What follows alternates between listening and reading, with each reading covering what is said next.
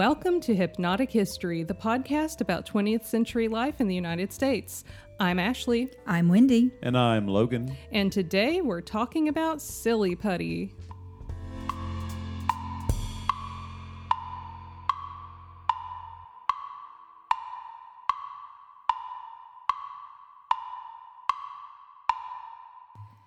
So, Wendy, I hope that you had silly putty money because silly putty doesn't cost very much. Um, sometimes, yes. Um, you know, there were those rough times Yes. when we had no Well- silly putty. like when we went to the store and stuff, um, we usually knew not to ask for anything because you know you, you don't ask for stuff.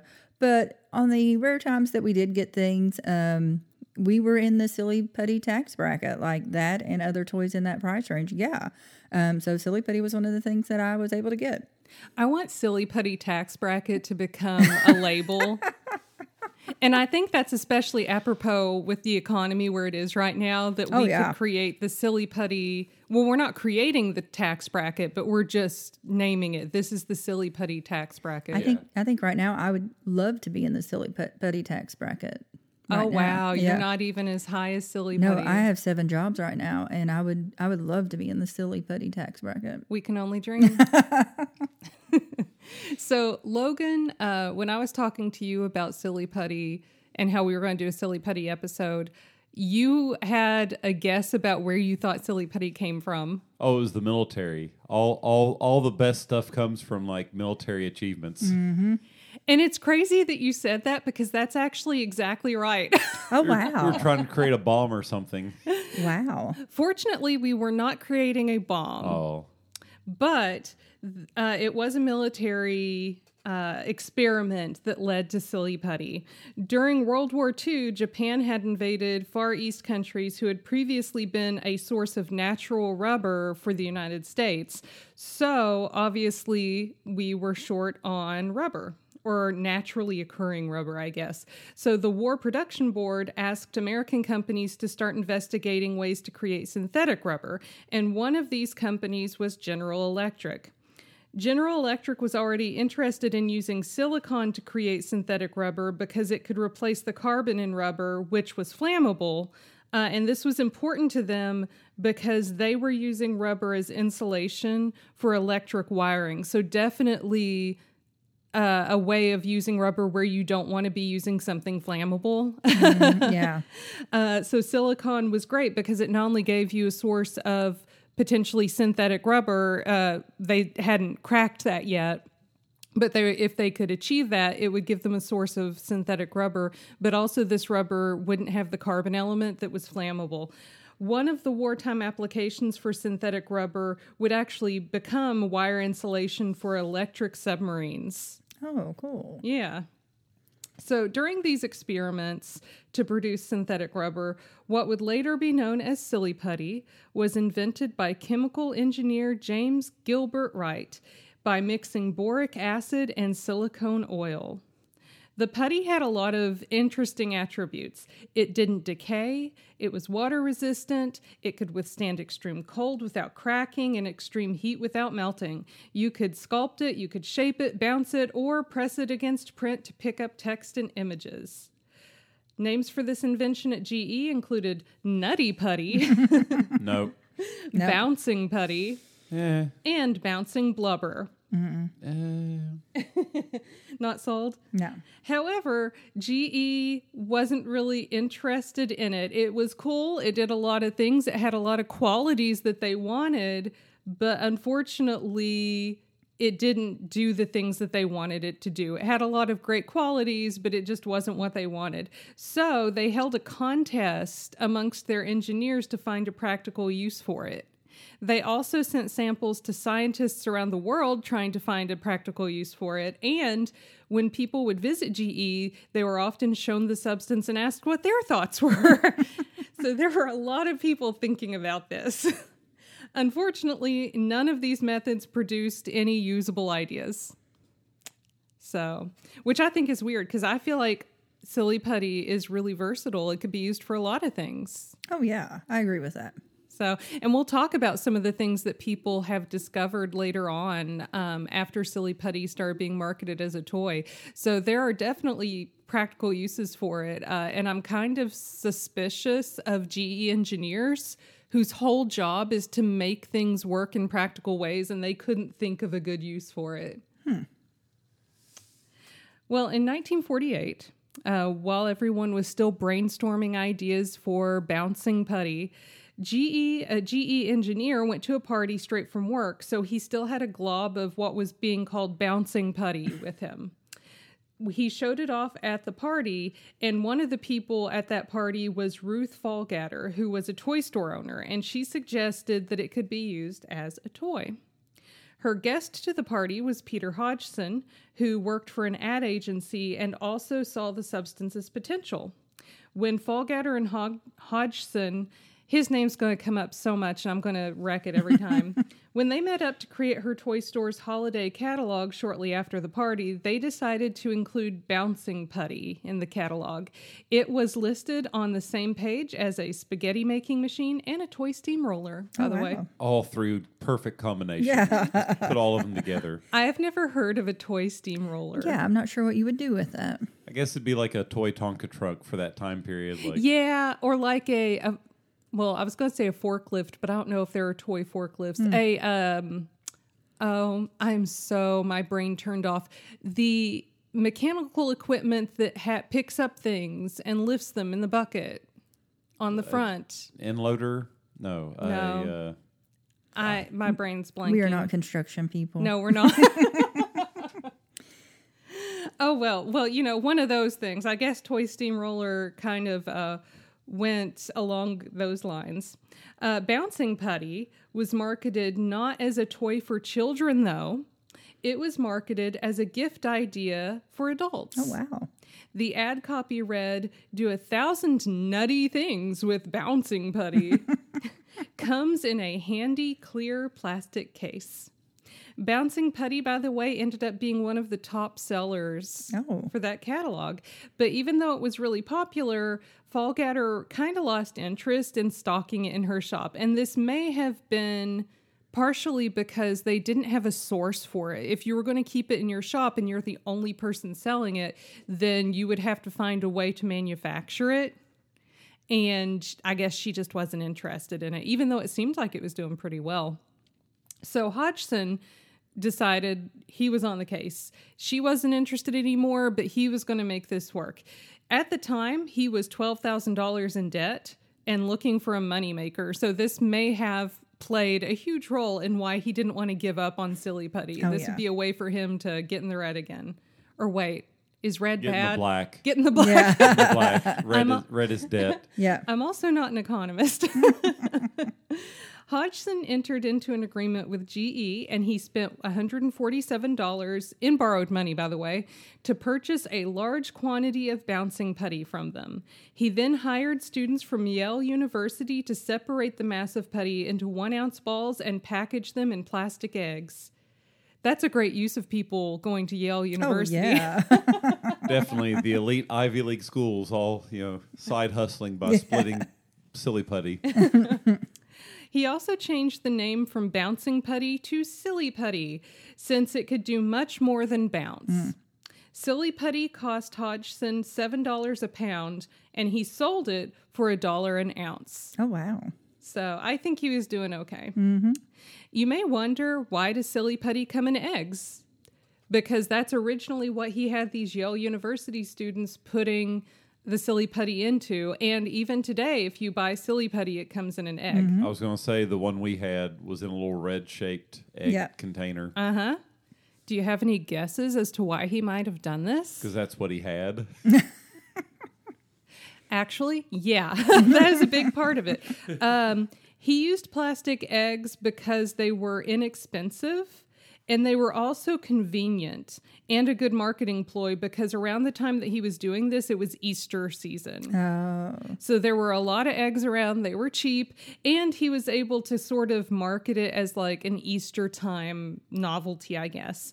He later told The New Yorker Easter eggs being so unimaginative, I decided to combine my putty with Easter and give them both a lift. Hmm. Are Easter eggs unimaginative? It depends. I mean, are they empty? I guess. I don't know. Maybe. I don't know. the first batches of Silly Putty were shipped to retailers in surplus egg boxes from the Connecticut Cooperative Poultry Association. Oh, wow. I just think that's adorable. Hodgson took his Silly Putty to the 1950 New York World's Fair, but nobody really seemed very interested in it. So he turned to other uh, people who might stock it and found that Doubleday bookstores were willing. Hodgson remembers one manager reported that it was the biggest thing in the shop since Forever Amber and Peyton Place. Hmm. Now, I know what Peyton Place is, but have you all ever heard of a book series called Forever Amber? No. I got nothing on that. Yeah, well, maybe we'll have to look into this. It might be something good for uh, another episode. Another early adopter of Silly Putty was a store that you will probably never guess Neiman Marcus. Oh, wow. Okay. But keep in mind that Silly Putty at this point wasn't a child's toy. It was marketed as sort of a novelty gift for adults to give other oh. adults. That makes sense. So I guess it makes sense that it might be in a place like Neiman Marcus. A few months later, in August of 1950, a writer for The New Yorker discovered Silly Putty and wrote a thousand word article about it for the magazine's Talk of the Town section. Within three days of the article's publication, orders for Silly Putty grew to more than $250,000. Hmm. and by Christmas of that year, orders neared 1 million. 32 million boxes of Silly Putty, netting around $5 million in sales, were sold in the first five years in the US, Europe, India, and South Africa. All right. Look, I really because like I've I've played with si- silly putty and I get it. It's fun, but like this is insane. Yeah, that that's crazy. This is Okay, this is the early 1950s. What are you going to play with? I with? guess I don't know. It's Silly Putty or Lincoln Logs. What do you choose? it's a good point. Actually, I might choose Lincoln I'm Logs. gonna pick the Lincoln Logs. Yeah. but when I get bored with my Lincoln Logs, what am I going to turn to? That's true. You're going to combine the two. Maybe I don't even know if gyroscopes existed at this point or a slinky. Those might have even come later. Mm. So yeah, I think silly putty.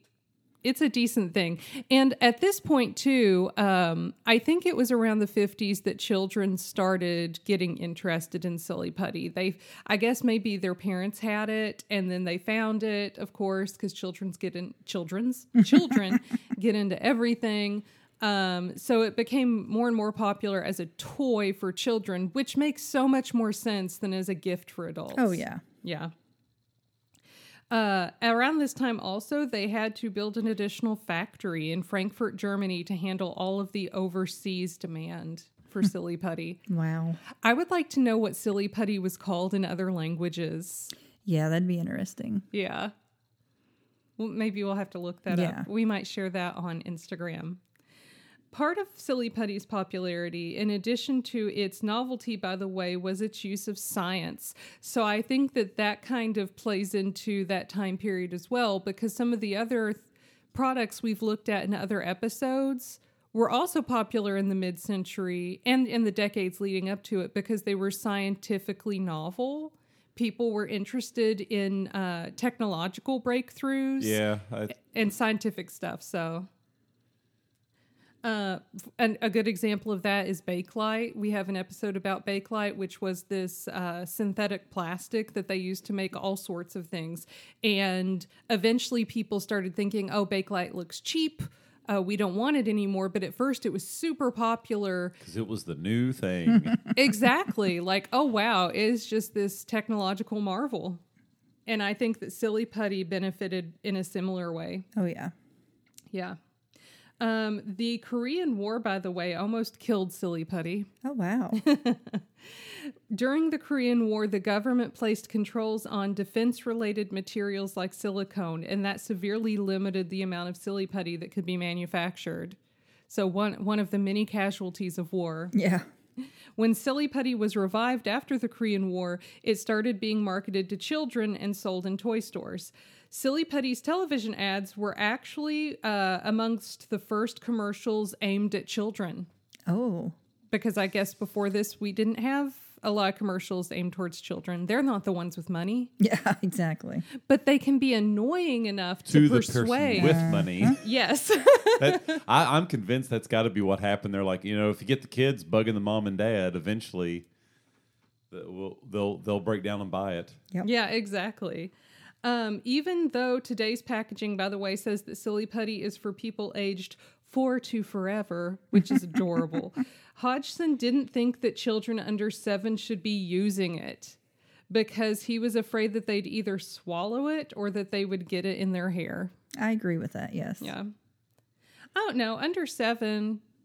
Yeah, maybe. Yeah. I was going to say definitely under five. You have to taste it. Got to see Yeah, what it's all You gotta about. try it. It does look delicious. I like how shiny it is. It is very shiny. Yes. And I do have, okay, I'll admit, I have this weird thing about uh, chewing things that are not fu- food. Um, I know Wendy's giving me a look. What? Uh, I like to chew on like rubber bands. I like to chew on pencil erasers. And I have chewed on silly putty. wow. You think you know someone? I know. It's not, uh, the silly putty is not as satisfying as you would think it would be. I don't recommend it. It looks so good. Wow. but it's not. Gonna burst your bubble.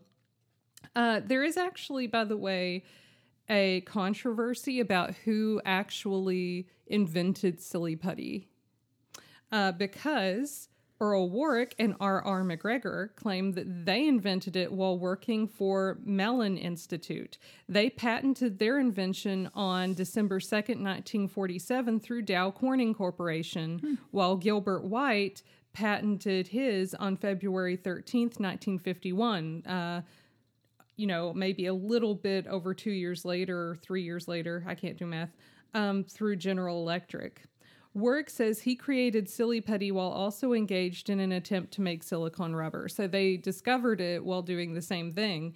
He mixed boric acid with an oily material called Corning 200 fluid. Hmm. Sounds delicious. Yeah. Yeah. and this difference made the components separate in water. So his wasn't as good, I guess, because you can get silly putty wet. Oh, But yeah. his, if you put it in water, it would just separate. Hmm.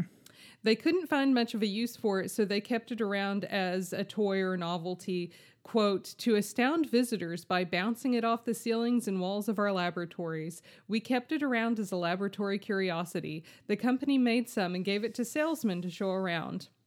Now, here the plot thickens because, much like Silly Putty, it thickens because Warwick also claims that Dow Corning was the one to show their product to Peter Hodgson, who later marketed it uh, and sold it as Silly Putty. Interesting. Warwick says one smart thing was he copyrighted the name. A copyright goes on forever. Our patent was only good for 17 years. It didn't serve Dow Corning to try to market it because their patent would have run out. But, uh, addi- or sorry, additionally, the formula for Silly Putty could have easily been altered in certain ways so that anybody could have really sold it. So even if you had the rights to it, because you could make certain changes to the formula and it would still be essentially the same product, they felt like there would be too much competition from other people selling a slightly different, like technically legally different, but pretty much the same product. Um, so it would be hard to make it exclusive and lucrative. And changing the formula was what Gilbert Wright accidentally did in his own lab. So Gilbert Wright and his creation that eventually became marketed as Silly Putty is a great example of how you could change the formula slightly and it would still be essentially the same thing. Warwick says they did it five years after we did, but because they did it by a different route, they got their patent. Warwick, by the way, keeps a can of the original putty in its original canister at his home. Unfortunately, GE does not have a sample of their original bouncing putty. Oh, Yeah. So you can see uh, the original, I I almost said the original knockoff, but I guess that's an oxymoron. Uh, you can see The original Yeah. fake one. the original fake. Yeah. My take on this is that Warwick did not really invent silly putty because silly putty is water resistant and his is water soluble. yeah. So he created something a lot like it.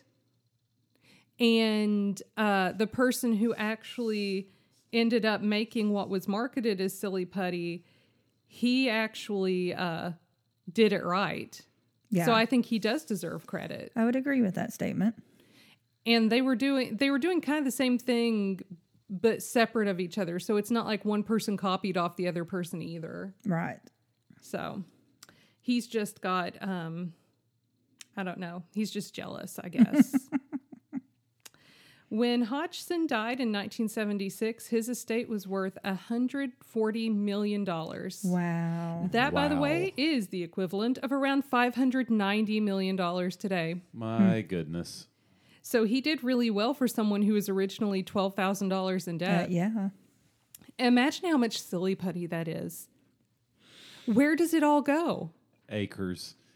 Where is it? Uh, yeah, where you maybe that's the microplastics we're getting today. I mean- It's- that is hundreds of millions of ounces of silly putty that had to have been sold. Where is it? Why don't we just see it everywhere, we go everywhere. today? Every estate sale, just gallons of silly putty. I'm sure it's rotting in a landfill somewhere. Probably. Uh, and, and you know what? An estate sale is a good point because we've been, all three of us have been to lots of thrift shops and antique stores and such. I've never seen silly putty. I see all sorts of weird things, but not silly putty. Never. Uh-uh. Huh. That is very good. Where where's it going? Somebody needs to write a fiction about how all the discarded silly putty became sentient somehow and they formed their own little society. The FBI is recollecting it for some nefarious purpose. Ooh, I like that one too. Or I think parents just got aggravated. Moms got tired of cleaning it up and it ended up in the trash can. Are you speaking from experience? Yes, I am. yes, I really am. Uh, by the way, if you wonder where Silly Putty went as a company after its marketer died, Binney and Smith, who invented Crayola crayons, purchased Silly Putty a year after Hodgson's death, and they now produce it in the same factory as Crayola crayons. Oh, cool. This is a huge coincidence, by the way, because Crayola crayons were the only product that outsold Silly Putty when it was first offered in the Block Shop toy catalog. so when it was first put in that catalog, um, it outsold every single thing except for Crayola crayons, and now they are produced in the same factory by the same company. Silly Putty, by the way, was available originally in a peachy color, but during the 60s, other colors became available, and in 1990, fluorescent colors were added. Oh. If you would like some glow in the dark Silly Putty, you're also in luck because this has been around since 1991. That's, That's the one I want. I want that one. I think I've seen metallic Silly Putty as well. I want a I want a barrel of glow in the dark silly putty. What are you going to do with it I don't know. Build build a sculpture. that glows in the dark? Yes. A sculpture Yes. of what? I don't know. Something to symbolize world peace. An egg? An egg. To symbolize world peace. Oh, wow. 300 million eggs of silly putty have been sold since 1950, which equals 4,500 tons. Oh, wow. That's a lot. Yeah. Someday we're going to find uh, mass flooding being due to the amount of silly putty in the ground preventing water from getting down to the water table Yeah, oh and completing the cycle. silly putty, putty will be the end of us all. Yes. Uh, by the way, it uh, is still sold for a dollar an egg, which is what it was originally sold for. I think in the Block Shop toy catalog, it was two dollars, but once it stopped being sold out of the toy shop, um, Hodgson sold it for a dollar an egg, and each egg held an ounce. Today, you can still buy it for a dollar, but it only contains half an ounce, so you don't get as much putty as you used to. But I still think a dollar is pretty good. Oh, yeah. The formula for silly putty is also still the same. However, if you try to pick up newspaper print using it, you'll find uh, that in most cases this no longer works. That is not because silly putty changed, that's because newspapers changed. Okay. They largely use non transferable ink now, Okay. which makes me sad. I remember using it on the Sunday color comic strips when I was a kid. Yeah, that was my favorite thing to do with Silly Putty. Yeah. You might still be able to do it on certain print, but most newspapers it won't work anymore. Smithsonian's National Museum of American History, of course, displays Silly Putty in their permanent collection. Museum archivist John A. Fleckner says it is, quote, a case of stud a case study of invention, business and entrepreneurship and longevity. It really is amazing that a toy that is so simple has had this much staying power Oh, and sold this much. Oh yeah, I I, can't agree. get over how much it sold. That is that is wild. Yeah. Someday it's going to rise up and get us all. There's some, there is something going on with Silly Putty. I just know it. well, let's wrap this up by playing a game, as I am wont to do. Oh yes. I'm going to read you some statements about Silly Putty, and I want you to tell me whether each one is true or false. Mechanics have used Silly Putty to clean equipment. True. True. True. Dry cleaners have used Silly Putty as a lint remover. True. True. True. I kind of want to try this, but then I think, would it ruin the putty?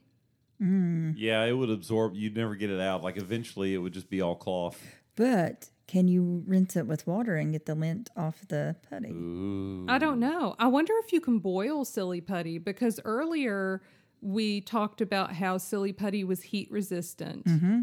So maybe you could boil the fibers out I bet you could. or just set it on fire and see what happens. I don't think that's a good idea. I don't think you should burn things that have chemicals in them. That's true. Yeah. But I do wonder how it holds up to fire. I'm going to let you figure that one out. I will. Uh, how about this? Silly Putty used the Korean War to up its sales. Mm, no. No. Well, this one is kind of true. Mm. Hodgson was a really great salesman, and as evidenced by the fact that he had been working at an ad agency. And at one point during the Korean War, he pitched that Silly Putty could be used as a stress toy for nervous people, and that it was a good way for people to take their minds off of, quote, family difficulties mm. in Korea. Okay. So if you're stressed about the war, get some Silly Putty. Y- Yep, that should do it. Silly Putty chewing gum was sold during the 90s.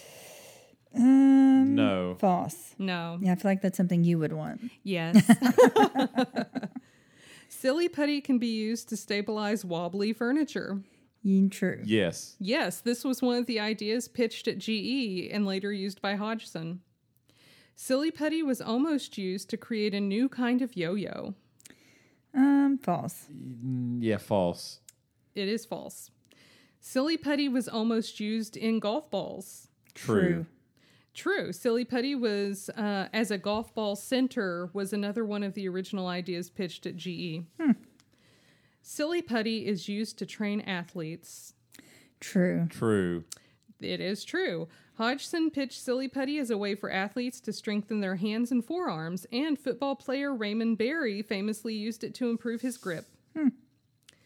Pilots learned that Silly Putty can be used for hearing protection. Uh, false. True. False. Uh, Silly Putty put children in the hospital. True. true. True. As Hodgson feared, kids chewed silly putty, and hospitals had an interesting time trying to determine if it was ho- uh, toxic. Oh yeah.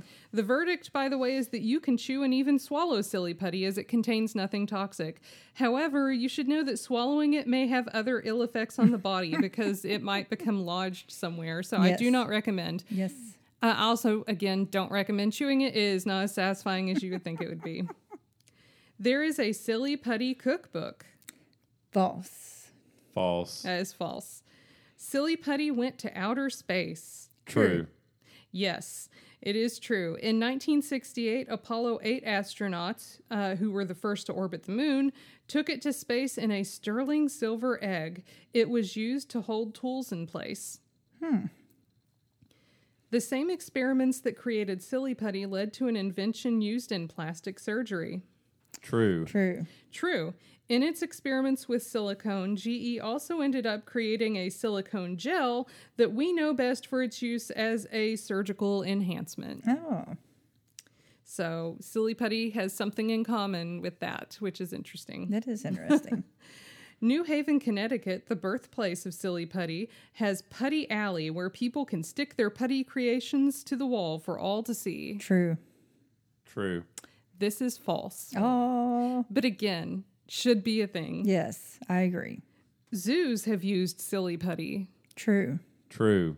True, the Columbus Zoo in Ohio used it to make molds of gorilla paws for educational purposes. Artists have used silly putty. Oh, true. True.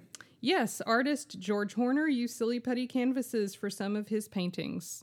So he wasn't sculpting, he was literally painting on the putty. He'd make it Oh, into a canvas. That's neat. Yeah, they're kind of they're interesting looking. People can go look those up. Um, so with all the things that Silly Putty does, Bouncing Putty, its original name, is definitely not the best name for it. So I agree, you need to change it. But do you all think Silly Putty is the best name? I don't think it really holds up to what it does. No. I. It's probably the best option. Is Like- it particularly silly? No, it's not really silly, but uh, well, I don't know. Compared, there was really nothing else on the market beforehand. It would seem a little silly. You're going to take this substance and slap it on a newspaper. You're in the pocket of Big Putty. uh, what about like Fun Putty? Fun Putty's kind of neat. I Fun like putty's that. pretty good. Yeah. Thank you. What other names can we think of? I don't know. I think if we were catering it to adults, maybe like stress putty, Ooh, that's good. because you know they could use it when they're stressed out as like a little stress Mm-hmm. reliever. Um, I don't know. It could be stretchy putty. It could Oh, be I like stretchy um, putty. I don't know. I'm thinking of all the different adjectives, but silly, I don't know. I just don't feel like it's particularly Yeah, silly. silly's not for me. Well, if anybody has any other good ideas for how silly putty should be rebranded to more accurately reflect mm-hmm. its qualities, let us know.